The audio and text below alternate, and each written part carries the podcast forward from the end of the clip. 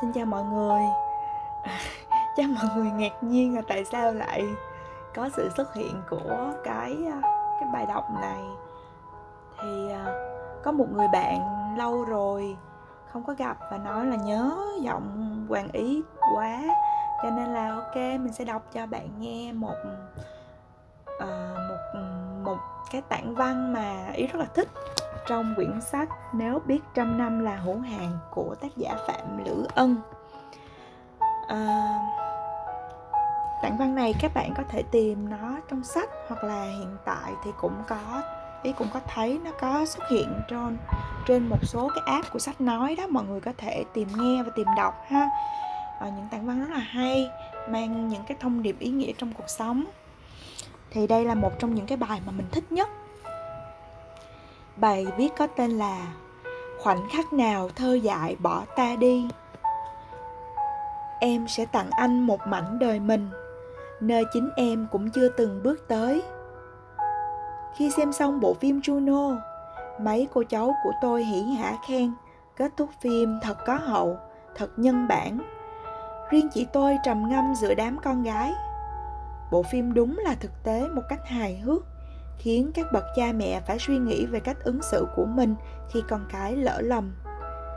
Nhưng sự mãn nguyện của các cô gái với kết thúc phim đã khiến chị băn khoăn.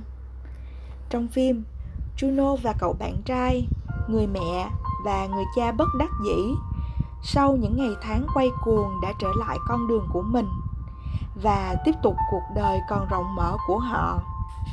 Đứa trẻ được ra đời, lớn lên dưới tình yêu thương của một người mẹ khác và có thể sẽ hạnh phúc và Juno sẽ không phải mang gánh nặng của sự ăn năn như nhiều cô gái khác. Cháu gái tôi lại nhắc một mẫu tin trên báo rằng vào ngày 1 tháng 10 vừa qua, có hơn 3.000 người đã đến chùa Từ Quan ở Sài Gòn để cầu siêu sám hối vì trót phá bỏ hoặc không thể giữ được sự sống cho hơn 5.000 thai nhi. Cô nói, trong số đó hẳn có nhiều người ước mình từng chọn lựa và được chọn lựa như Juno. Chị tôi lặng im một hồi lâu rồi thốt lên rằng bộ phim đã bỏ qua một điều rất quan trọng, vô cùng quan trọng. Đó là những vết thương lòng. Juno và bạn trai dù muốn hay không, dù nhớ hay quên thì họ cũng đã là một người mẹ và một người cha với cô bé và cậu bé, cuộc sống vẫn tiếp diễn. Nhưng chắc rằng, juno đã mang trong tim mình một vết thương lòng. Cô có thể quên nó đi trong đoạn đường đời còn trẻ và vô tư lự. Nhưng rồi một ngày, nó sẽ tấy lên khi cô đã là một người mẹ thực sự và có những đứa con khác. Và một khi vết thương ấy rỉ máu trở lại, nó sẽ không bao giờ lành nữa hãy hỏi những người mẹ. Họ sẽ nói, có một đứa con ngoài ý muốn và để nó rời khỏi mình theo bất cứ cách nào, đều là một vết thương lòng. Những vết thương lòng của ký ức, đôi khi chúng ta chỉ là một, xin lỗi, đôi khi chúng chỉ là một vết sẹo nhỏ, nhạt nhòa. Nhưng điều lạ lùng là chúng ta luôn có khả năng ngăn cản cảm nhận niềm hạnh phúc của thực tại mà ta đáng được hưởng. Giống như bạn đang ăn một chén cơm gạo mới, thơm, ngon và cắn phải một hạt sạn nhỏ. Cảm giác của hai hàm răng khi cắn vỡ hạt sạn sẽ xóa đi cảm giác ngon miệng trước đó và sau đó.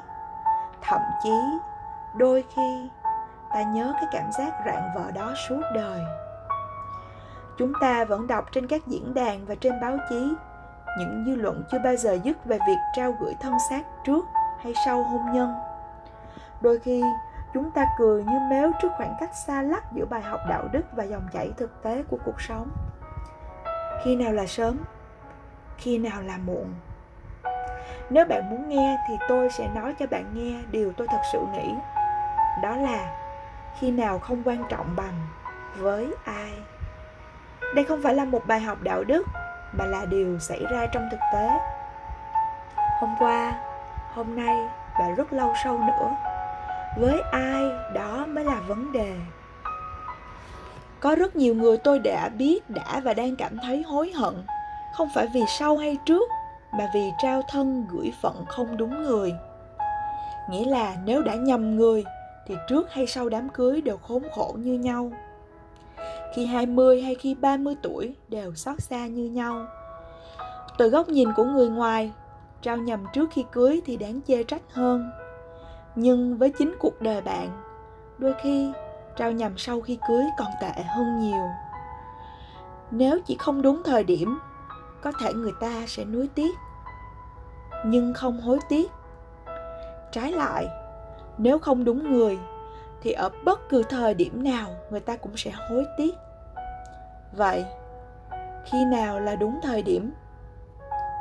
Khoảnh khắc nào là hoàn hảo để ta xa lìa thơ dại? Phải chăng chỉ có một đáp án duy nhất, đêm tân hôn?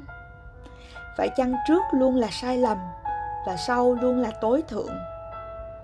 Có người nghĩ rằng chỉ cần bước qua khỏi tuổi trẻ em và có đủ hiểu biết để ngăn ngừa việc cho ra đời một đứa trẻ ngoài ý muốn, nghĩa là đã sẵn sàng để tiến đến nơi đó. Bờ cấm, ranh giới mà ta phải vĩnh biệt thơ ngây, nơi ta rũ bỏ mọi lớp áo khoác ngoài, kể cả nghĩa đen lẫn nghĩa bóng. Nơi ta tiến đến trước mặt người ấy chỉ với bản thể của ta, chỉ ta, trọn vẹn ta, không gì khác nhưng không phải vậy.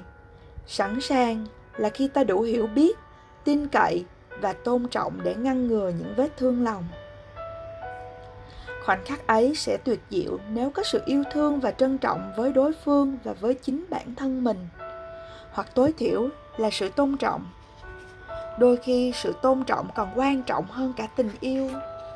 Bởi nếu có tình yêu mà thiếu sự tôn trọng thì vẫn không đủ nếu có đủ sự tôn trọng và nhận đủ sự tôn trọng, bạn sẽ biết và sẽ có nhu cầu học cách khiến điều đó trở nên tuyệt diệu.